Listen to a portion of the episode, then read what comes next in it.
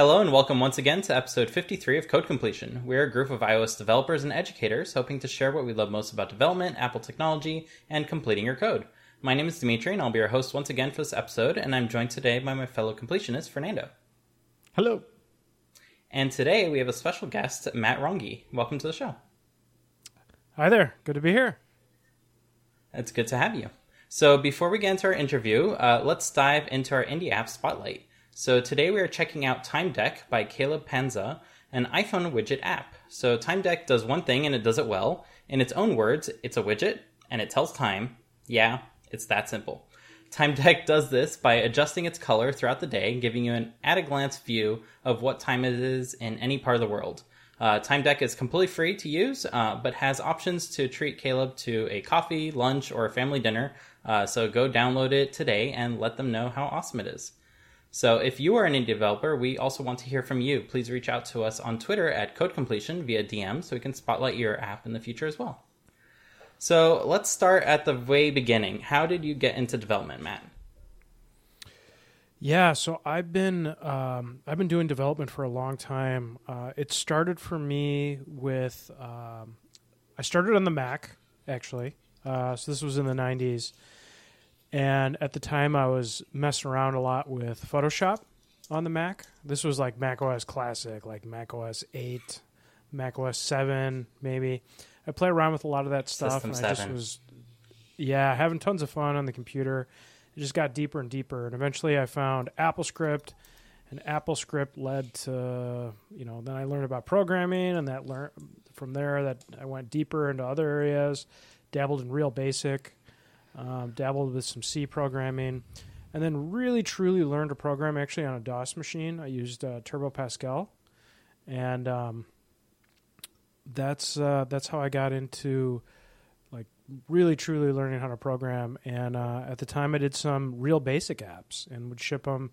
Do I was a part of the shareware scene then in mm-hmm. the late nineties, early two thousands, and so I do some apps with Real Basic and sell those there, and pretty much got hooked. Uh, eventually, then, when O S ten came out, I uh, switched over to uh, Cocoa and Objective-C. So, long time Mac developer. Um, I just had tons of fun with it. Awesome, and I think we all do. I, I remember, like, back in the day, collecting Mac Addict C Ds and yes. diving right into that games folder that was included yes, on all of them. Yes, Mac Addict. Wow, I haven't heard that in a long time. Yeah, that was, um, so I got, like, some of my shareware on some of the Mac Addict C Ds. Macworld C Ds, and I was like super proud of that at the time. That was a great way to distribute stuff. Um, what was the Version Tracker was another one. I go to Version Tracker, look for stuff to download. Yeah, that was different time. different times. Uh, so how, what was the process like actually getting an app that you built onto a Mac Addict C D at the time? Do you just ring them up uh, and say, can you include this, please? Yeah, how... How did I do that? I can't even remember how. Um, I think it was through emailing folks at. Um, well, it's because you had to. Uh, I think I had to get a review. Um, like I got mm-hmm. a review in the magazine, and somewhere in my house, I still actually have some of the old magazines um, that some of my stuff was was reviewed in. Uh, and so, like, if you were a review, you could get on a C D. But how exactly I got the review, I don't remember. I don't remember if I went emailing journalists or if they found me via like Version Tracker. I don't honestly remember. Um, uh, yeah, yeah, because that was pretty much my launch plan at the time. Was pretty much like get on Version Tracker, like get on the different download sites. That was my mm-hmm. my way of launching something.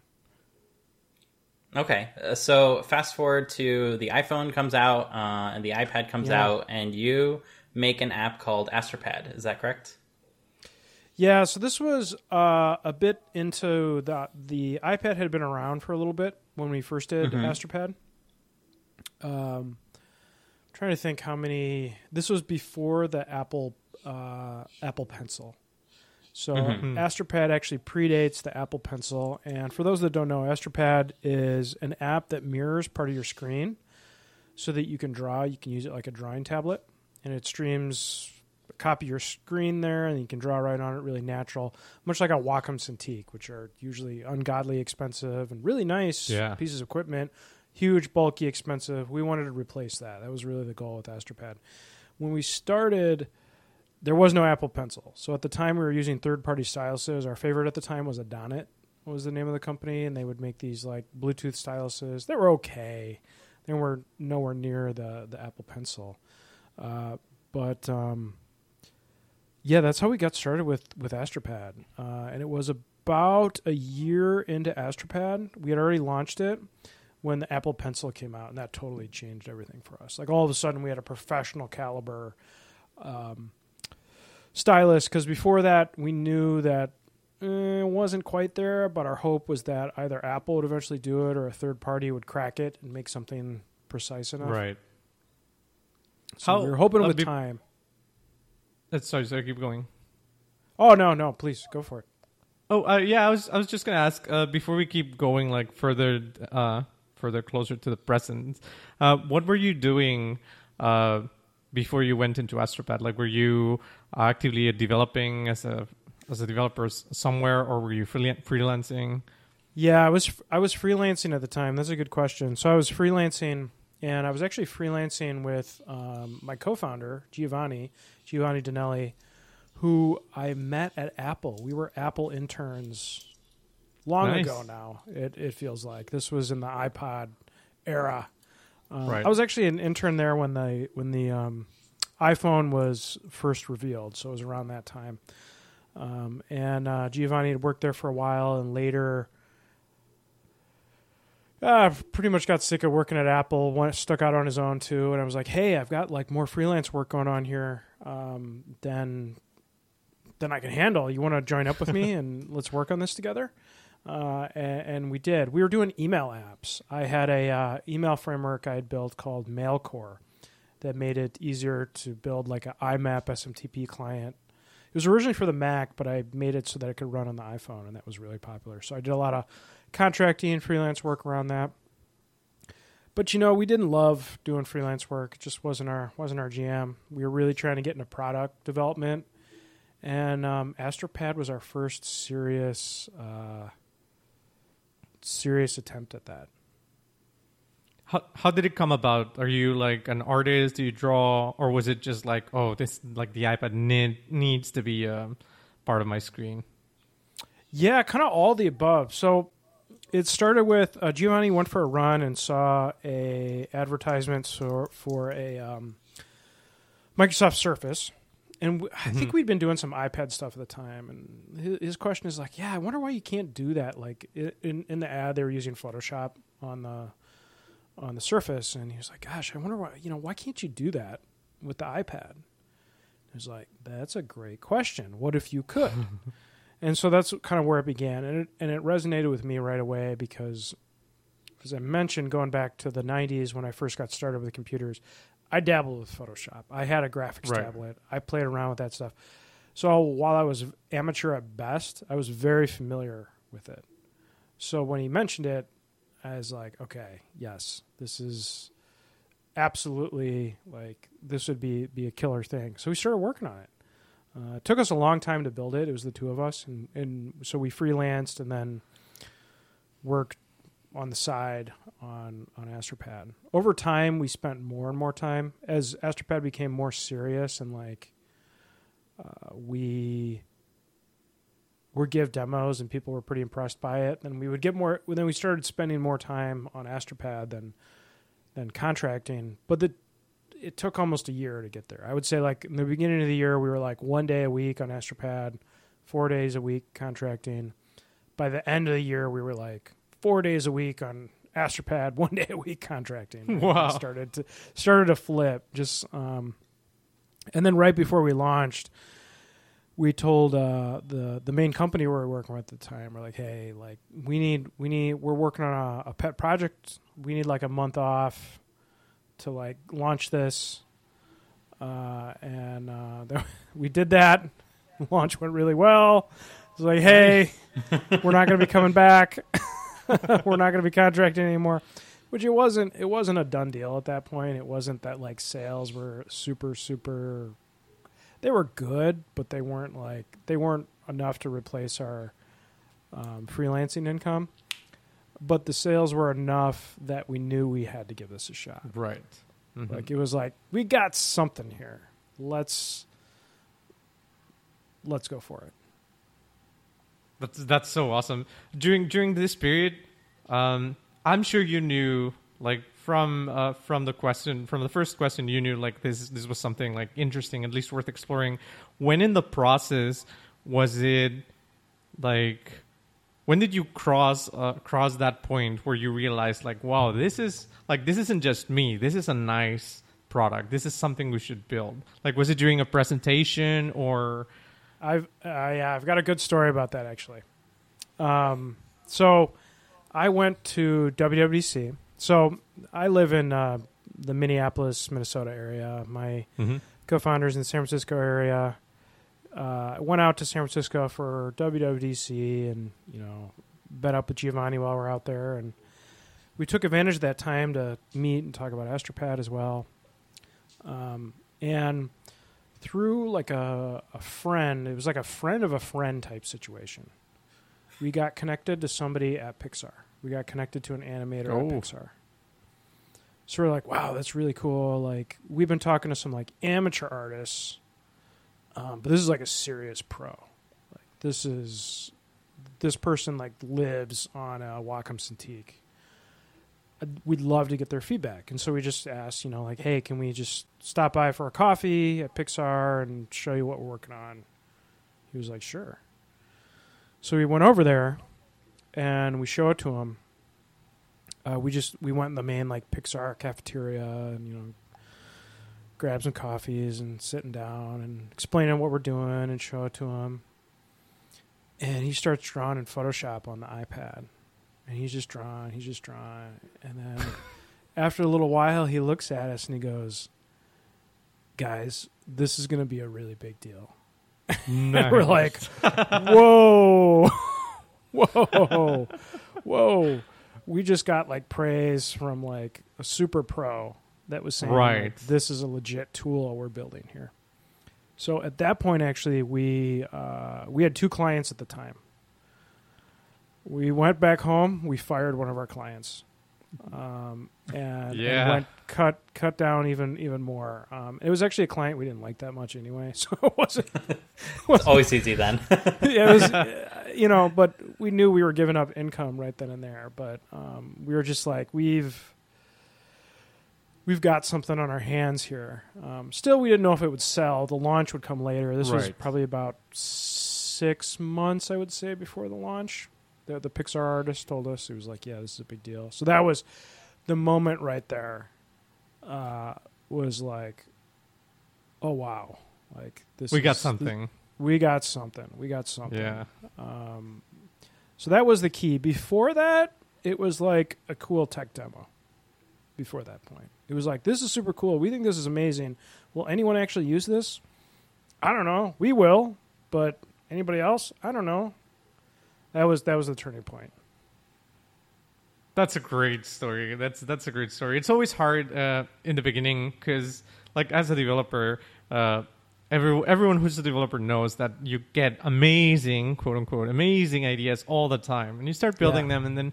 Sure, they're nice. You shoot to some people, they they give you praise, but like getting getting the like the A-OK from a pro, that's and someone from from like at the very top, like when you think animation, yeah. like Pixar is basically the number one hit. I would I would say, yeah, that's yeah. so awesome. Yeah, yeah. So, this it was that was it was great. So how long did it take for Astropad to go from basically a pet project that you really wanted to succeed to something that is fully backing your development efforts, something that you can build a business off of? Yeah. So the, um, the initial development phase was about eighteen months. Uh, it was a lot harder to build than we thought. Um, then once we released it, it was, I would say six months to a year uh, before it really started to take off. Uh, we had, we launched in, oh, what was it? Was it January or February? I can't quite remember which one of those months it was. But in the spring was probably the lowest time for us because the euphoria of the launch had faded away. Uh, sales were dropping because the, we got further away from the launch. There was less excitement around it. And so that was a that was a tough time. Um, it was in the summer we started to turn things around. And then the fall, things really started to take off. Um, we had polished up. We were we were lucky in that our timing was such that by the time Apple Pencil had arri- arrived, we had already had like a good amount of time polishing the software at that point. Mm-hmm. So we were in a really good spot. Um, we were really lucky there. Right situation um, at the right place kind of thing. Absolutely, absolutely. Because before that, we had been polishing, polishing, improving, adding features, taking customer feedback, improving, improving, improving. And then I want to say that fall is when the Apple Pencil came. And then we were ready to go. We were, you know, already things had been looking up for us before that, but then that was like mm-hmm. turbocharged things. So from that point forward, just sales just continued. Did you put any specific effort into marketing uh, yeah. Astropad at that point? Yeah, we did. That's actually something we did during the summer, but like starting in the spring when things got tougher for us. We started mm-hmm. to do some specific marketing. One thing we did right away that helped us a lot is we sw- we were originally charging just for the Mac app, mm-hmm. and the iPad app was free. We flipped that on its head. We... um. Mm. We started charging for the iPad app, and we made the Mac app free. Um, and so that meant we could charge in the App Store. So that that we also lowered the price, uh, and that helped. That helped. Each of these things helped. Mm-hmm. And Apple had also noticed what we were doing, um, and they were really encouraging us. The App Store team was really encouraging us to charge through the App Store. So that mm-hmm. was another reason we made the switch as well, too. Um, and it did pay off because in the future we did we did end up getting some features out of that too, where they feature us on the App Store, and that helped a lot as well. Um, there wasn't like one big marketing thing we did. Uh, it was a, a series of, of many things. Like I was, you know, describing like changing how we price it and sell it. Another thing was we made a version of our website showing how you could use it for photography and retouching. And so mm-hmm. we shot a new video. We did um, a bunch of like graphics and uh, different things showing how you could use it with photography. And then we approached a bunch of different photography sites. And we're like, hey, check this out. And so that was really successful for us because it all of a sudden opened up a new um, new market to us that previously didn't know about Astropad. And that helped a ton as well because... Well, frankly, photographers are used to spending a lot of money on gear. Illustrators, yeah. not as much. Illustrators tend to be uh, not, you know, not as much a typically spe- spending as much on gear as photographers. Photographers have crazy expensive lenses and lighting and cameras, and you know, like they're they're used to that. Um, so you show up with uh, you know, a thirty to fifty dollar tool, and it's like, yeah, no problem. Um, so we had some really good sales out of that going after um, uh, the photographers. We also released an iPhone version uh, as well that you could use on like, um, you know, the larger iPhones you could use it on. um, that helped draw attention. It was, we've actually discontinued that since. It was never a big success for us, but it helped. We were able to get a feature out of it, an Apple feature out of it. We did Force Touch, like I think that was what it was called at the time, three D Touch, Force Touch, whatever it was called. Yeah. Um, we we did that. Um, also helped us get more attention, more people know about us. Um, so it was worth it for the marketing effort, but the iPhone version eventually just kind of nobody was using it, so we discontinued it. But it was uh, many things like that. Those are some of them that come to mm-hmm. mind that w- kind of moved the needle the most for us. Constantly working at it, basically. Never, never Constantly stopping. Constantly working at it. Yeah. Just like yeah. the app? Yeah.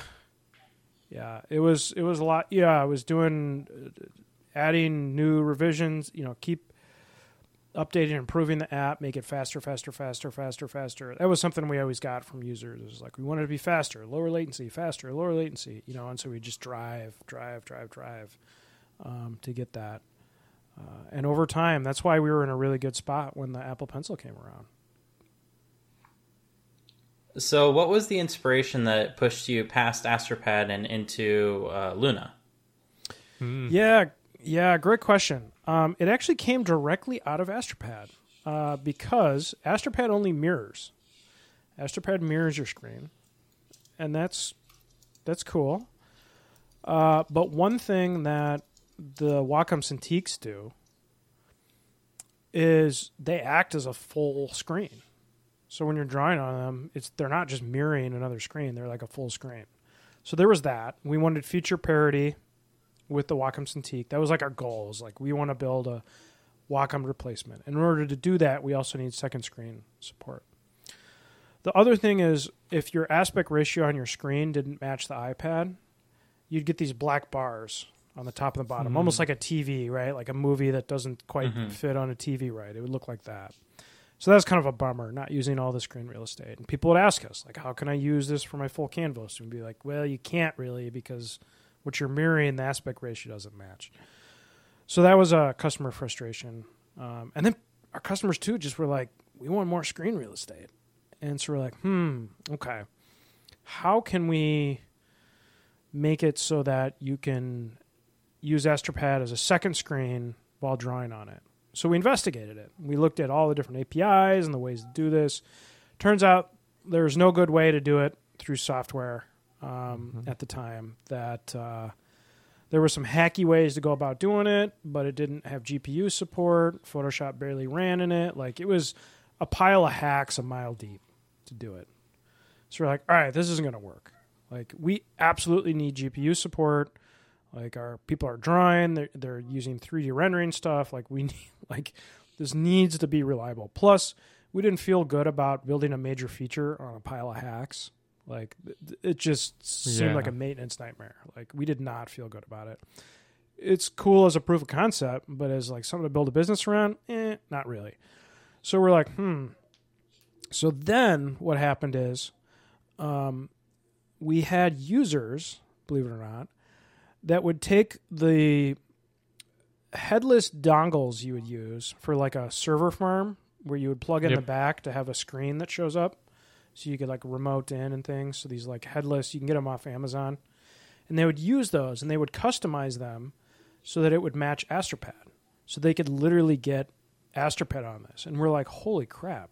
Like our users are going to this extent to get second screen support. They're like hacking third-party hardware. Like, maybe we should make the hardware ourselves because then we can like make sure it works smoothly out of the box. Like we can make sure you plug it in and it integrates with Astropad and it's easy and it's awesome. Yeah, let's do that. Well, so then we started dabbling in the hardware space. We got connected to a friend that uh, actually a f- former Apple um, colleague. He was an intern with us as well, actually.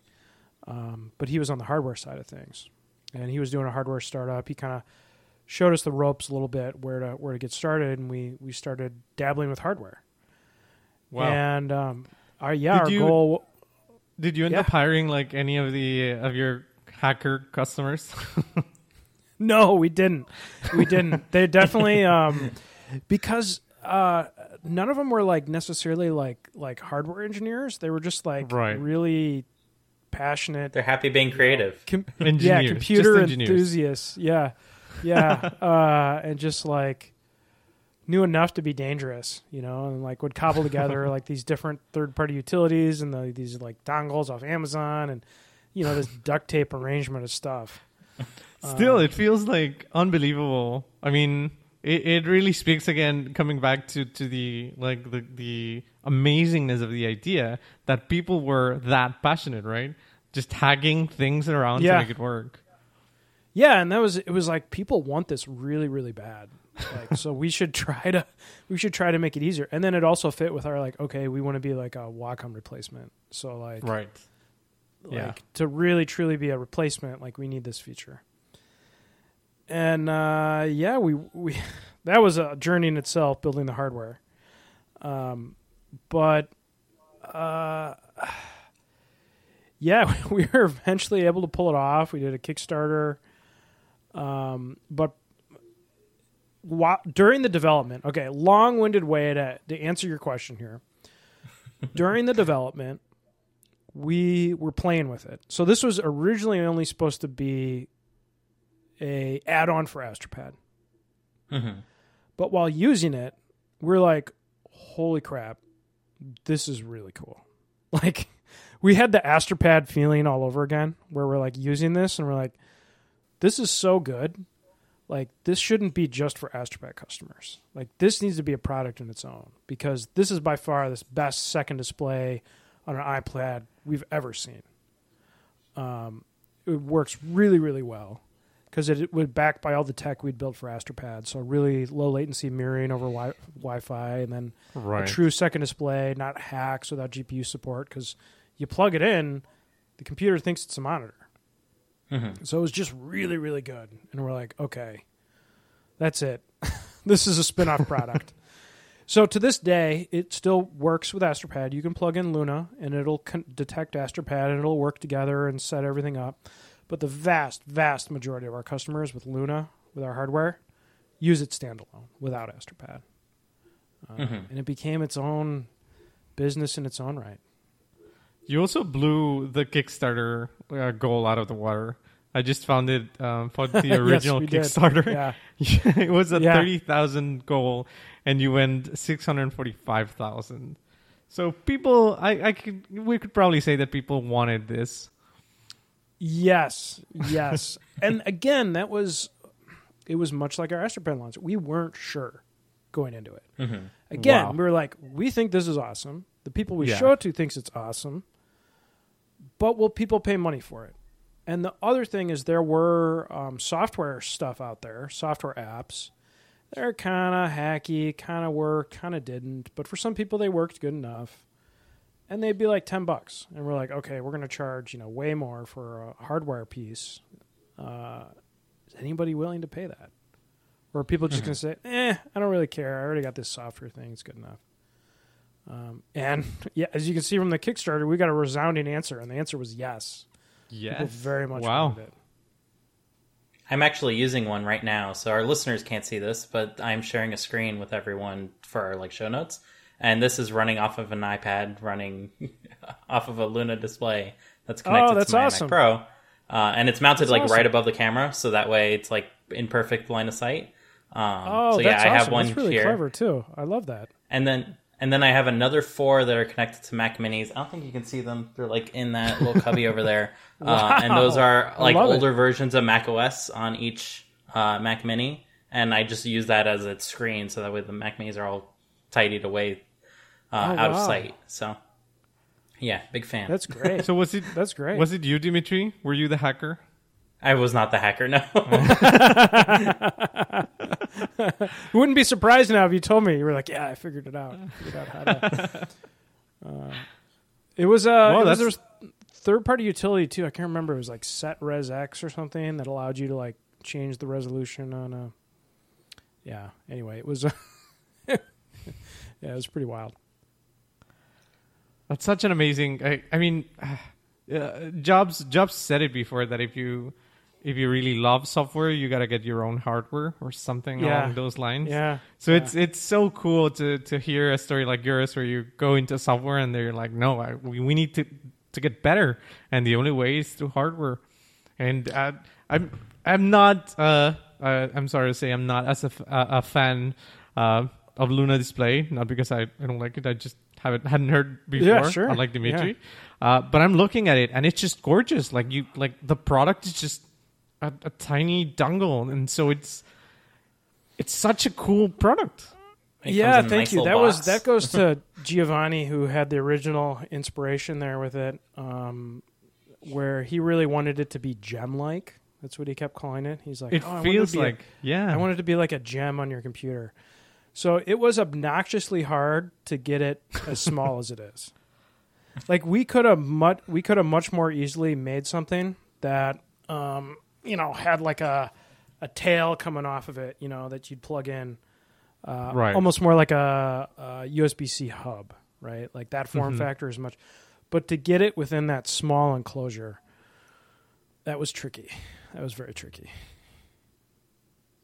Well, you did it, so congrats. yeah, yeah, yeah. It was, uh, and and our and our first hardware product. So that was um, thankfully we we found a lot of good people on the way that helped us out, make it a reality. You know, good hardware engineers, industrial designers, and all the all the like that uh, helped us out. So, what is was it at this point that you decided to grow your team past the two of you, or did you do that before? Mm. Yeah, we did that before, Luna. Um, we had a marketing person. We had support. We had oh, one or two engineers at that point. We were still small. I mean, we're still small. We're still a small team. Um, but we were really small then. We were like five people when we when mm-hmm. we did Luna. And uh, Luna also did force us to, to grow the team further. Because if you're going to support a hardware product, there's just more. There's just more to do. There's logistical stuff too, like manu- manufacturing it, getting that from there to a distribution center, distribution center to ship it to places. Like there's just more involved there than than you know delivering an app via the App Store. So that forced us to grow our team even more. Today we're around about a dozen people. Uh, we'll, we're going to be growing again because we just launched on Windows um, and. Now that we're multi-platform, we need we need more uh, more help as well. Uh, so that'll be be growing the, the but it's it's become complicated enough where we need a, a larger team. You know, we have hardware, we have software across Mac, Windows, iOS. Uh, it's and then all the other things I talked about, the the logistical details of building and shipping a hardware product, right? So there's we've been forced to uh, really expand. It's it's big enough that like. Me and my co-founder alone can't do it anymore. We need we need right. the help of many other people at this point. So let's talk about Windows a little bit. So Apple yeah. comes out with uh, Sidecar. I think that's what it's called. Yes. Um, I haven't used yes. it since since they announced it uh, because I have a perfect solution already. Um, so I'm happy to hear uh, that. Apple. So Apple comes out with this thing, and uh, you all pretty much. Decide that you're in trouble? Uh, like, how, how did that conversation happen? That was tough. That was some real yeah. tough times. Uh, we, to be honest, I was um, more concerned about, like, Touch Macs than I was Apple doing something Luna-like. Uh, and, and that was still actually, didn't happen, so that's good. yeah, it didn't. But that's actually, going back to building Luna, that was another one of the reasons we did Luna was to diversify because we felt Astropad was very vulnerable if there was a Touch Mac that existed. And we figured mm-hmm. if Apple was going to do a Touch Mac, it would support Pencil. And then it would be like, well, what's the point of Astropad then? So we were thought, well, okay, even if they introduce a Touch Mac, you're still going to want to have a second display for it. So like Luna is a good, good way to improve Astropad and hedge our bets as well. Um, so we didn't really see it coming because we also didn't think that they were, they've been so like adamant about like the Mac U I shouldn't be used for touch. So we're like, yeah, well, if you put it on an iPad, you got to touch it. So they're just, we just don't think they're going to do this. Like we knew it was a risk. We were totally blind to it, but we're like, we just don't think they're going to do this. I think you uh, still can't touch with Sidecar. Like you're limited yeah, to that's using what's the pencil. That's right. They turned off the, the the touch interaction. You can only interact with pencil, which is, I guess, one way to get around it. With ours, we allow full touch interaction. We, mm-hmm. you know, zoom, pan, the whole whole nine yards. Um. So that really rocked us. Um, that was hard too, because the team was already we were already about a dozen people, and so we had to tell them like, you know, they saw what was happening and had to. Had to Had to tell them then that our plan was to get to Windows. Um, it was it right, was tough. Yeah. It was it was not a sure thing by any means. Um, but we're like, hey, we're not going anywhere. We're gonna stick this out. We're gonna stick with what we've got. We're gonna add features they don't have. We're gonna find ways to compete. And long term, we're gonna go to Windows. And that's um, what we did. We introduced a feature called Mac to Mac that allows you to use another Mac as a display rather than an iPad. So great for if you have an old iMac you want to use it as a display, that'll work with Luna. Um, mm-hmm. That's been very popular, very, very popular. Um, or just an old, old laptop you want to use as well. Um, that's in, very popular as well. Um, also introduced a way to use it, uh, like what you're doing, Dimitri, with um, Mac Minis, where you can kind of just plug it into a Mac Mini and kind of add a headless wireless display with your iPad. Um, so that's uh, that's been popular as well. So those were new ways we found to compete. And then um, we uh, uh, Astropad also was was more competitive, actually, I would say, because we had a lot deeper features than Sidecar, mm-hmm. a lot more customization. And then um, and then otherwise it was getting to Windows. But it was a really tough time for the whole team. Like, we were fighting tooth and nail to to, to keep things going. Uh, it was it was it was not pretty.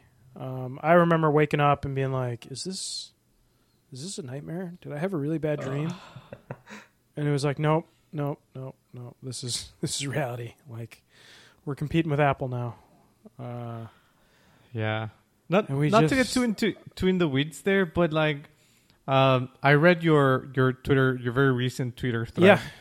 And yeah. one of the one of the really interesting points for me was uh, this point uh, at this point of, in the story, your whole code base is in Objective-C. Yes. Yes. Right. So let's ask the same thing. we yes. we could just like it has a C on it in it, so you can probably just run it on Windows, right? Yeah, it's Cocotron, right? Nope. We tried. Let me tell you, we tried. Uh, we tried using GNU Step. We tried. The problem was there was a lot of big pieces missing. Mm-hmm. Right. It's, it's not. Yeah. Arc.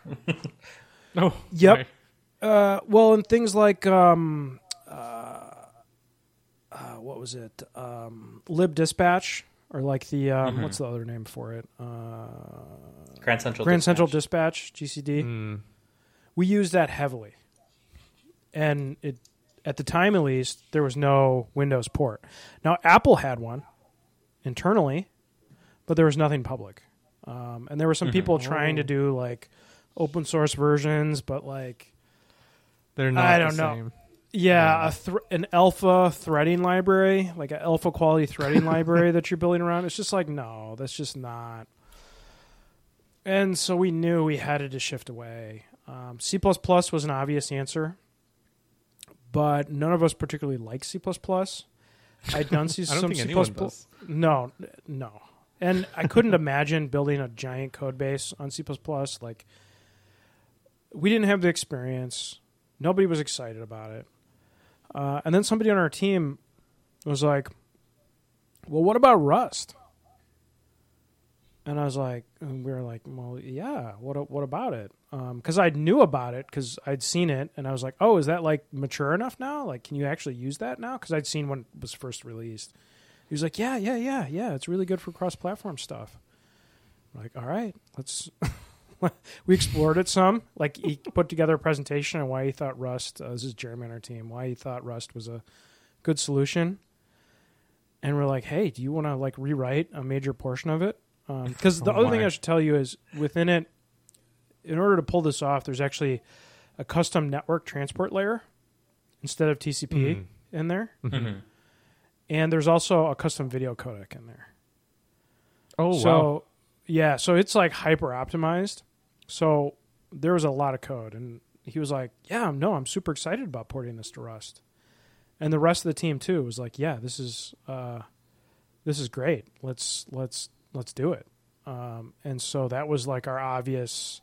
It seemed like a very future forward-looking language. Our team was excited about it. It wasn't C plus plus. And so we started a big rewrite in, in Rust. We also tried, I think it was Win Objective-C. It was a project out of Microsoft. Uh, but it was being deprecated by Microsoft as well. So we mm. knew it wasn't also a long-term option. So we started this massive rewrite. It took two years. I can imagine. How did you was, How did you go about it? Like, just randomly picking file pieces by file? Or the co- yeah. Yeah, so there were parts um, that got... Um, the network layer is really where we started. So there's different, we have like different components in there, um, and they have like different services within there. So it's like a, it's like an architecture where you have these different services connected by the network layer. And so it was like, okay, let's start with the network layer. And then once we do that, then we'll start turning on different services and rewriting those different services. And so right. that that's the way mm-hmm. it went. The codec was easier because it was in a lot of C code already. And the parts that were Objective-C, I, I actually converted to C plus plus um, because that was pretty straightforward. See, the thing about the, the codec is it's super high performance. So the code is pretty simple. Mm-hmm. Uh, it doesn't do a lot of object-oriented programming. It doesn't, like, anything fancy you pretty much don't want to do because it's slow. Um, mm-hmm. So it's very easy in that way where I could almost just change, like, the function signature and turn it into C plus plus. So mm-hmm. I was able to mm-hmm. do that, and um, we're still running a lot of that a lot of that today. But it was really the network stuff that was heavy Objective-C that was much harder to uh, to port over. But, I mean, our team our team pulled it off. It was it was an incredible effort, but they, they managed to do it and do a really good job. So are you now using that Rust code on the iPad as well? Or is it just on the host's computer? It's everywhere. Damn. It's everywhere. It's on the iPad, it's on Windows, it's on Mac. Now, on the iPad, at the G U I layer, on the iPad and the Mac, there is still a lot of Objective-C. Right. Um, mm-hmm. That's connected uh, to the U I, but all the infrastructure is Rust at this point. And and on the iPad. Um, I mean, there's some areas here and there where we've... Um, Rust makes it really easy to bridge to um, C, so we use that to bridge into Objective-C. And so that's mm, that that's in a num- number of spots where we've kept some of the Objective-C stuff. Um, and then on Windows, it's, you know, again, the Rust core with a C-sharp U I layer on top. But it's a pretty did you, thin U I. Did you end up like? Mm-hmm. Did you end up uh, like printing your old Objective-C code and then burning it down, just like a goodbye? No, no. Hold a funeral for no, it. No, maybe now's yeah. the time to do it though. Well, because it was only until recently that we actually like shipped and we're all our that's products right, are yeah. on it. So yeah, maybe that's the the ceremony to put it to rest. Uh, R I P, R I P Objective-C code. Um, Rust has been pretty incredible though, that we're able to do stuff and deploy it on all the platforms. It's and it's fast. It's super fast. So what was the most different part about Rust when you were learning about it and using it when it comes to your existing experiences programming up until this point? Um, one thing that, um, it's probably the memory model because So Rust doesn't do garbage collection. Um, mm-hmm. It's essentially um, using the compiler to track like the lifetimes of objects, and the compiler is sort of sort of like uh, Objective-C with where Arc. with Arc, sort of like mm-hmm. kind of. Um, it's a different way of of doing it. Um, it doesn't use reference counting to do it.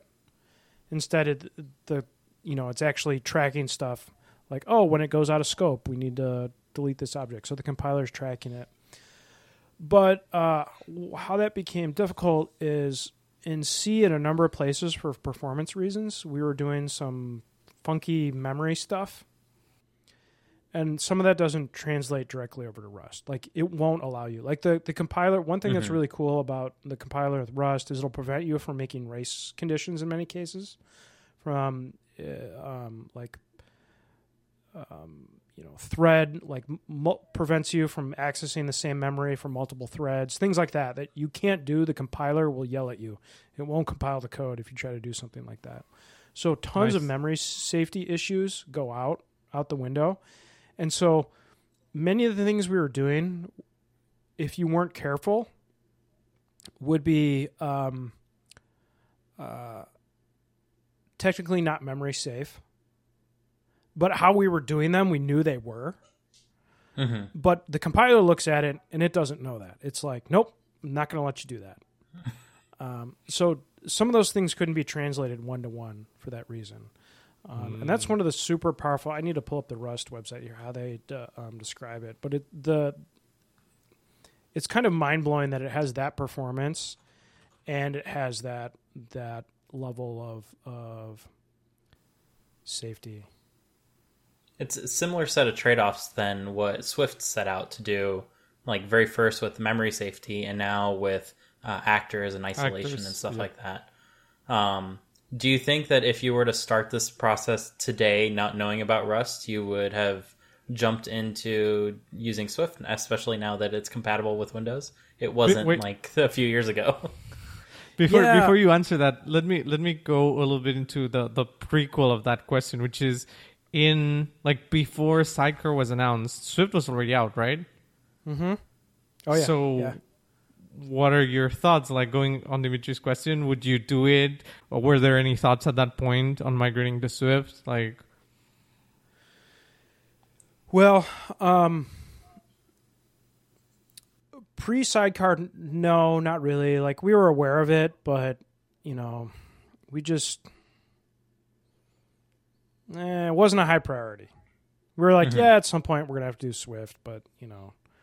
We're old school Objective-C programmers. We're probably going to be kicking and screaming when we when we do it. Yep. But um, I mean, there was a lot of cool stuff to like about Swift. We were just like so busy. We're like, nah, we don't want to learn a new language. Like, whatever.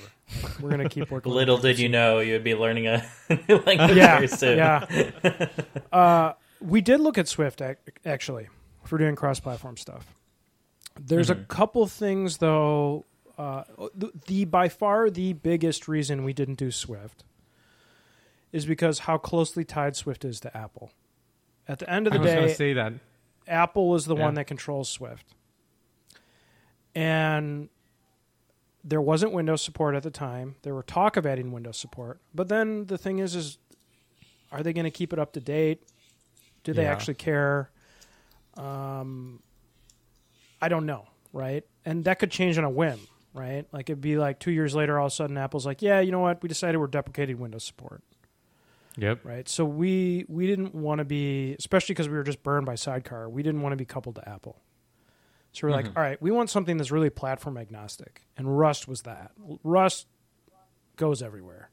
It's not tied to one platform or one development toolkit, or it it runs everywhere. So we really liked that about it. Another thing is actually the performance of, of Rust is actually higher performance often than, than Swift as well. Like um, Swift, I didn't know it's gotten better over the years too, but you know mm-hmm. Swift you can still get yourself into situations where you can write some pretty slow code versus Rust.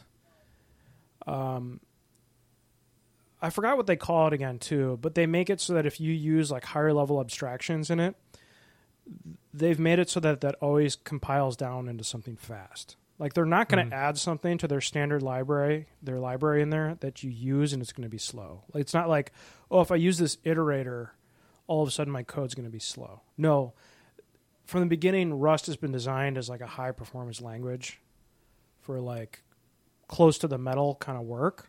And that actually mm-hmm. fit well with our use case, where Swift was a little bit higher level actually. A little bit higher mm-hmm. level, more U I, um, which is great for the use case most people use it for. But for us, we needed that maximum performance, and Rust just seemed to seem to fit fit the bill for that. Plus, it, it helped that our people were really excited about it. Mm-hmm. yeah, Sw- Swift definitely lets you write unperformant code um, yeah. if you don't know what you're doing. Um, but there, there is quite a lot of like compiler smarts that do just like what you said, where it will take your map and turn it into a tightly, a tight for loop, uh, at the end of the day, yep. after it can distill away all the checks and memory safety, uh, verifications.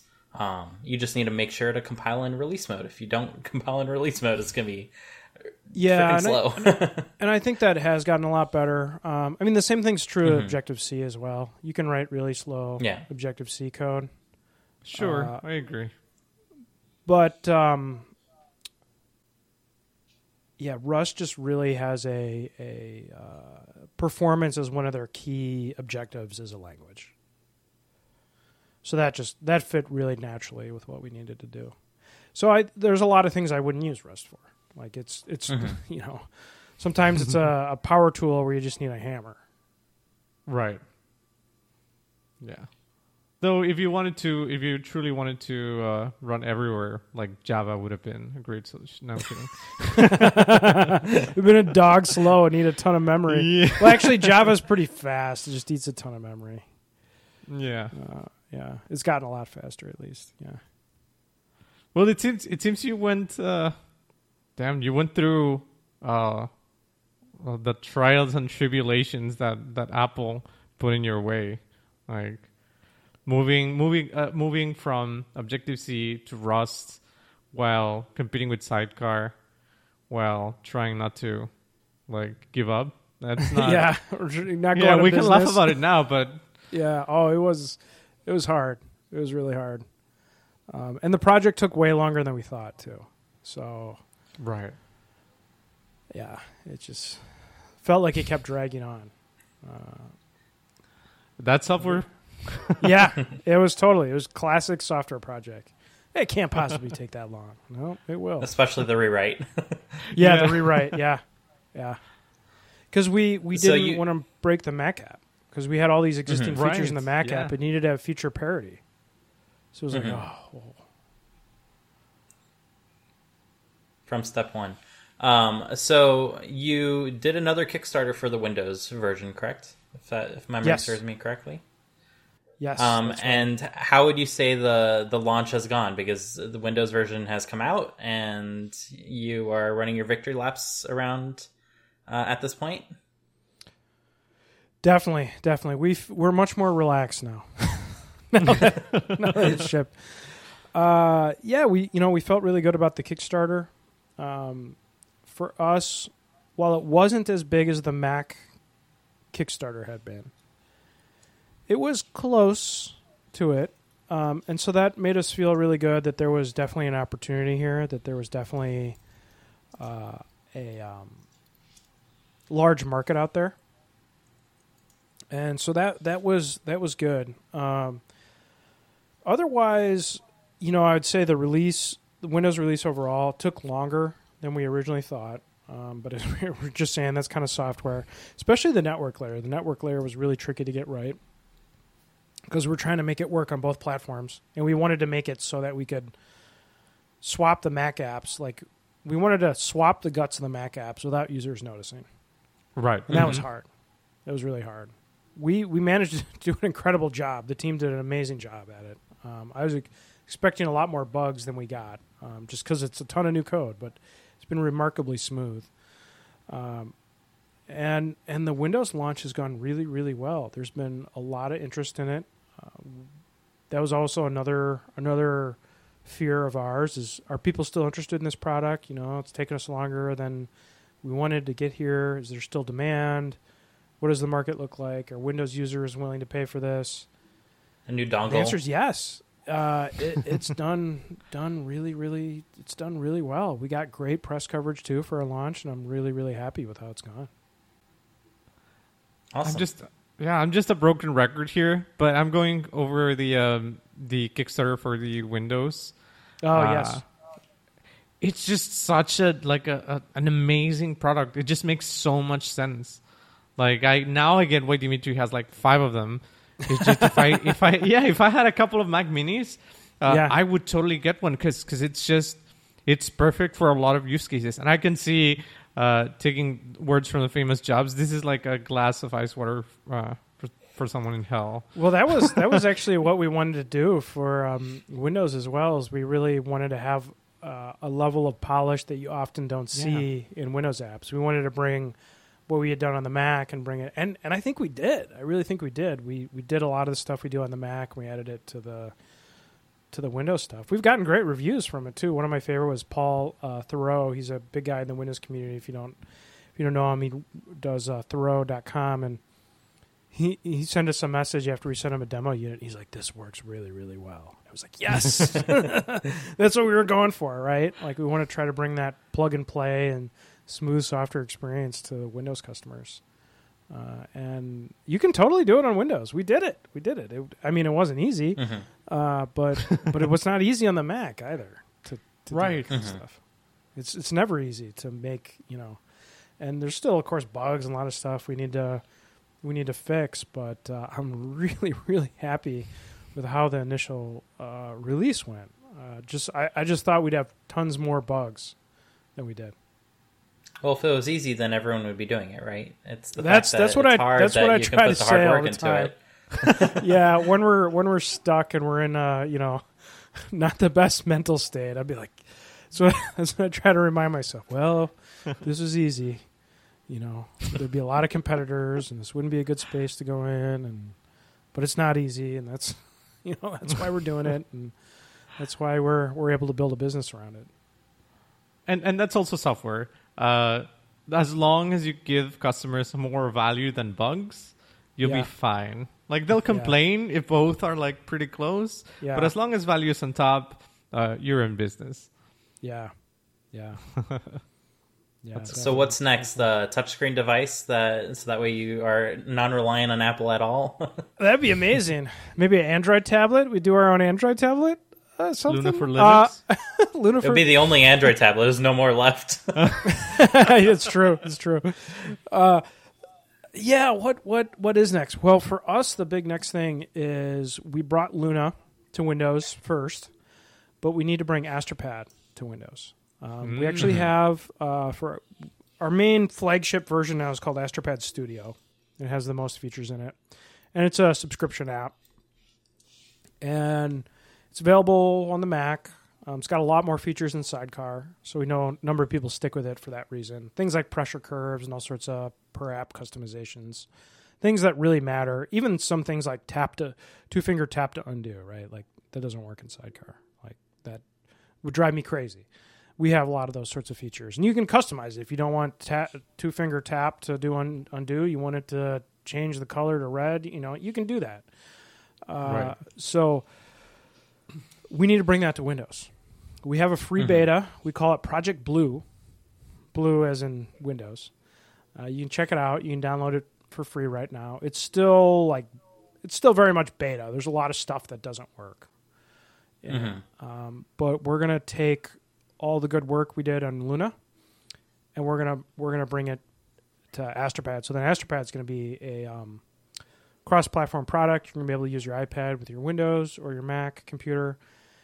And I'm really excited about that, too, because we've had a ton of people sign up for our free beta.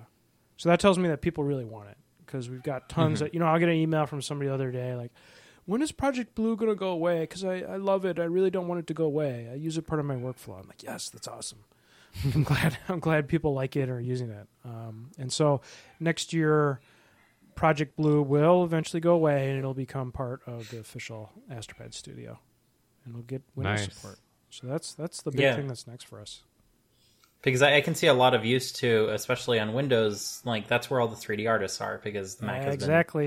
been it's exactly. like pushing that out of out and out and out. And maybe they'll change with the new hardware that Apple came out with, uh, but it won't be anytime soon. So uh, like having specific feedback, like as you said, the curves and more accurate control, um, I think is what yep. people really want out of this. Yep.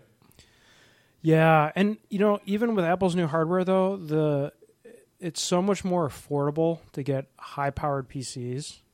Yeah, than it's it a five thousand dollar laptop if you want the good one. Right, right. And the kind of P C desktop P C you can build for five thousand dollars is insane.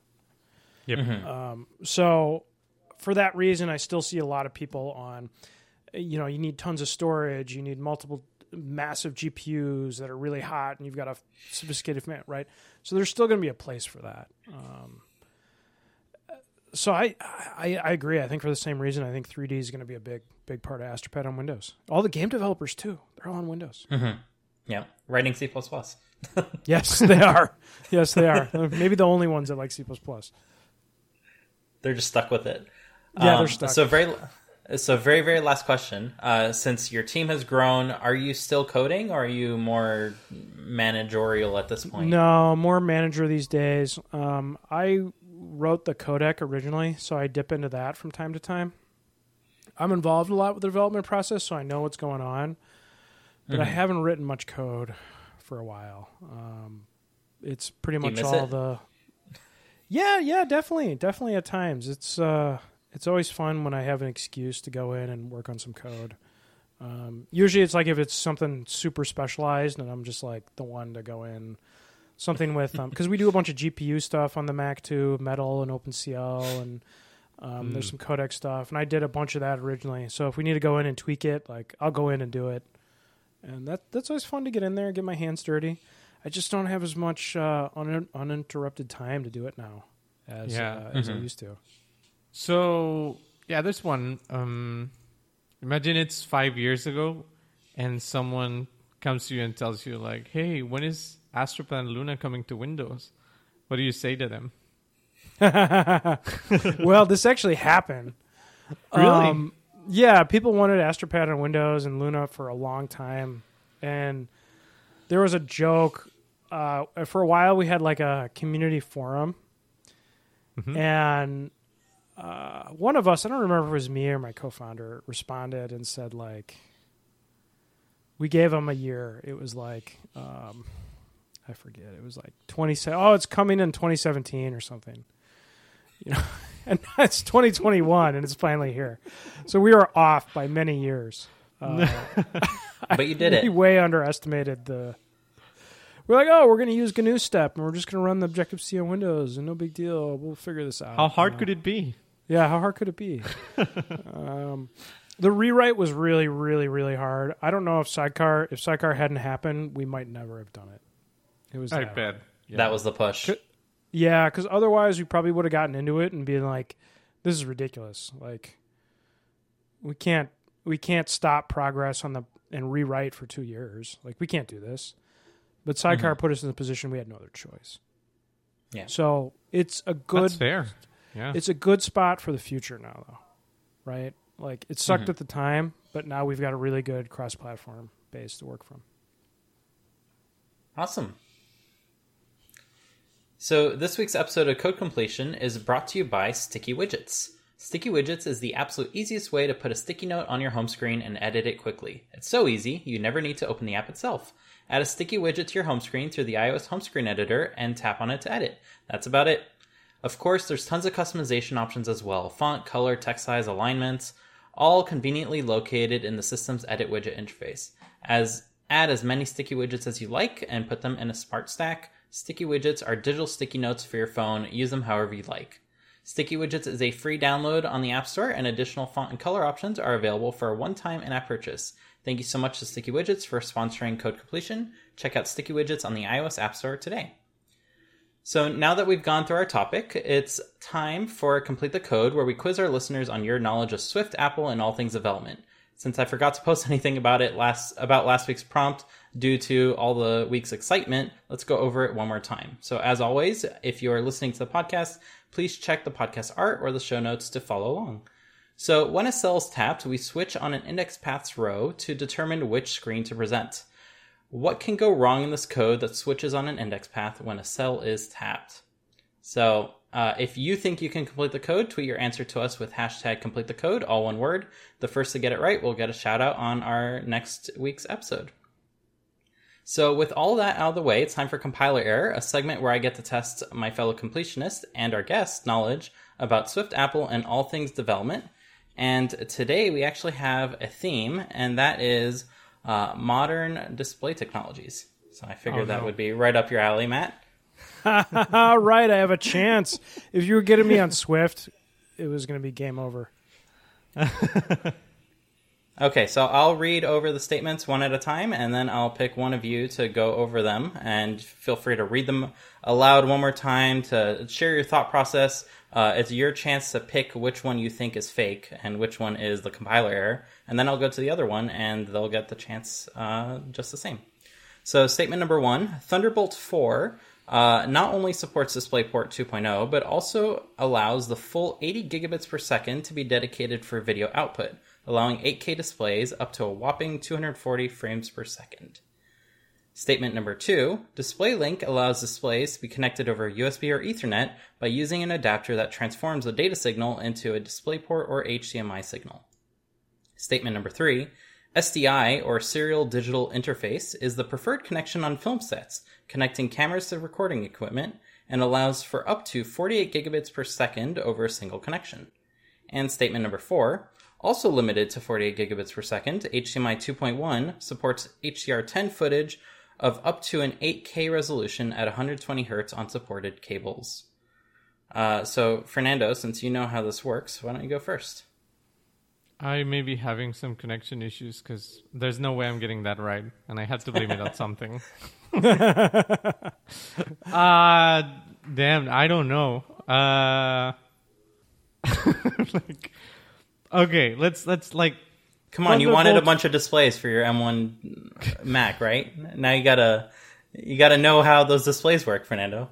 Stupid, stupid M one. Uh, Thunderbolt four is probably the best protocol in the world, so yes, it can show eight K displays at two hundred forty F P S. That's obvious. Obviously, it's obvious. Uh, display link allows displays to be connected over U S B or Ethernet by using an adapter.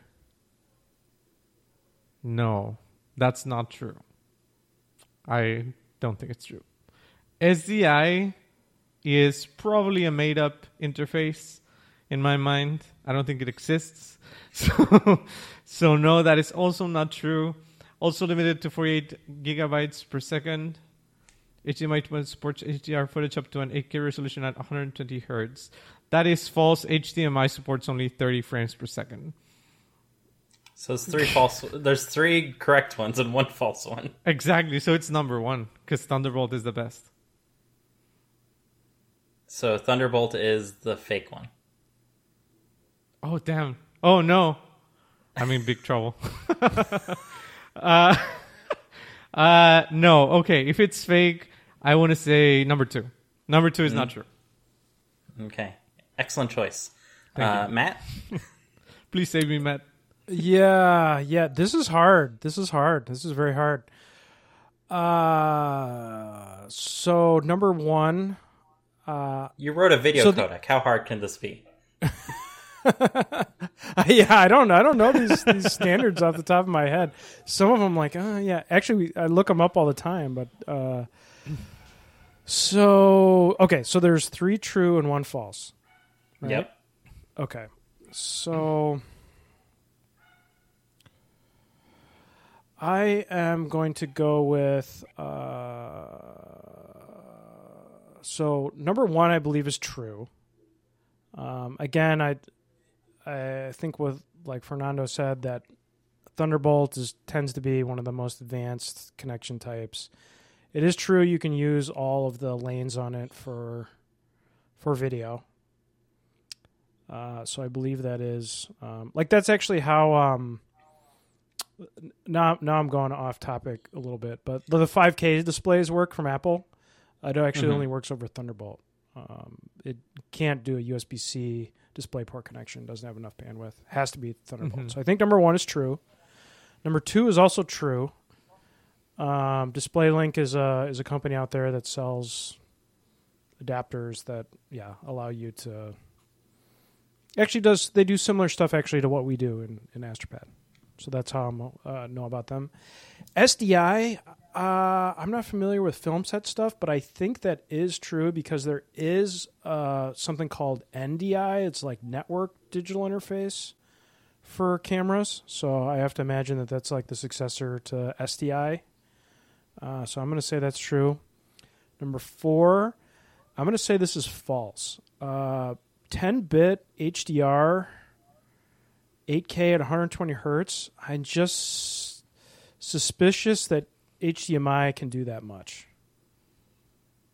An excellent choice as well. Why uh, did so, I say number two is false? Why? I panicked. There were just I, so many. I wonder too, specs. And I'll explain why. Oh my god, no. So uh, let's start with number sorry, one. I have to go. Because you both agree with this one.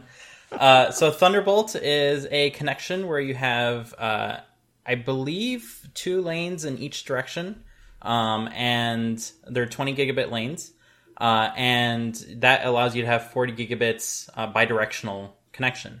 Um, but what Thunderbolt four enables is f- to use all those lanes in one direction towards the display, and therefore you can get the full eighty gigabits uh, by setting it in that alt mode. Uh, so this one is absolutely true. Uh, and it allows you to do uh, stupid high bandwidth stuff, uh, which was up until now not really uh, practical. Like even over fiber, uh, it's very rare to get fiber connections that are over like forty gigabit in a data center. Like you are paying a lot of money for the little uh, opt- for the optics uh, for a one hundred gigabit fiber connection. So this is right up there uh, with that. So that's really neat. It's just a Thunderbolt cable, which don't even need to be active anymore. I don't know if any of you knew that, but Thunderbolt cables can be passive now. Wow. As long as they're short enough. Uh, so that one's true. Uh, going to number two, Fernando, no. you, in front of you, you use a no. little gizmo that gives you access to lots of monitors on your M one Mac, uh, and that is powered by DisplayLink. So I, I wonder often how, how you decide these, but this one is also true. Uh, as you said, Matt... it's it's they they set up a virtual display, um, unlike what you do with Luna Display, because with Luna Display you actually present a display to the computer yep. and it yep. renders to a buffer, but you are capturing that in software and then sending it over the network. Correct. That's right. Mm-hmm. So unlike that, uh, this does it entirely in software, probably through kernel hacks, uh, and they have not been super stable in the past uh, as a result of that. Uh, but Fernando, how, how does it work for you? Does it work fine? No. No? I don't want to talk about it. No, it's actually, it's okay. Uh, there is a little bit of, uh, like ghosting whenever I move windows around. Uh, it's sometimes slow, not super slow, but it's noticeable, but it gets me over the, uh, one monitor limit on the M one. So I'm happy and angry at the same time. So who knows why you picked that one, but number three, uh, so S D I, or Serial Digital Interface. Uh, so let's give some background on this since I happen to know a lot about it. Uh, it is a coax cable, so plain and simple. Um, and with it, you tend to connect your cameras up to your recording or monitoring equipment. Um, and there have been various iterations of this, three G S D I, six G S D I, twelve G S D I, um, and you can simulate like twelve G S D I with twelve with four three G S D I cables. Um, so many cameras don't support twelve G S D I, but they do support four three G S D I signals coming out of it, um, and then you kind of patch it together as one uh, image on the receiving end, uh, and so on and so forth.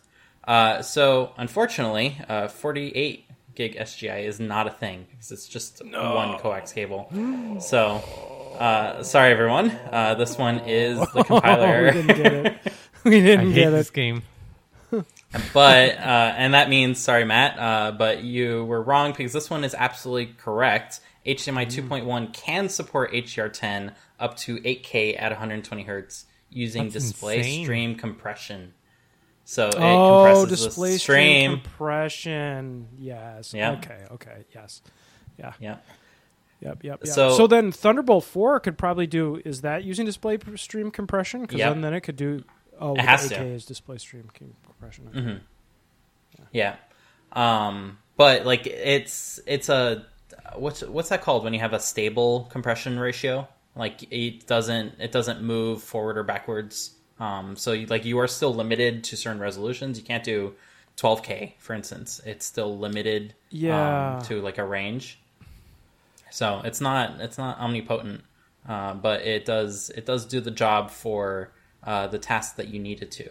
Um, and yeah. fun fact about display stream compression: the Pro Display X T R six K monitor supports it, but the five K monitors do not.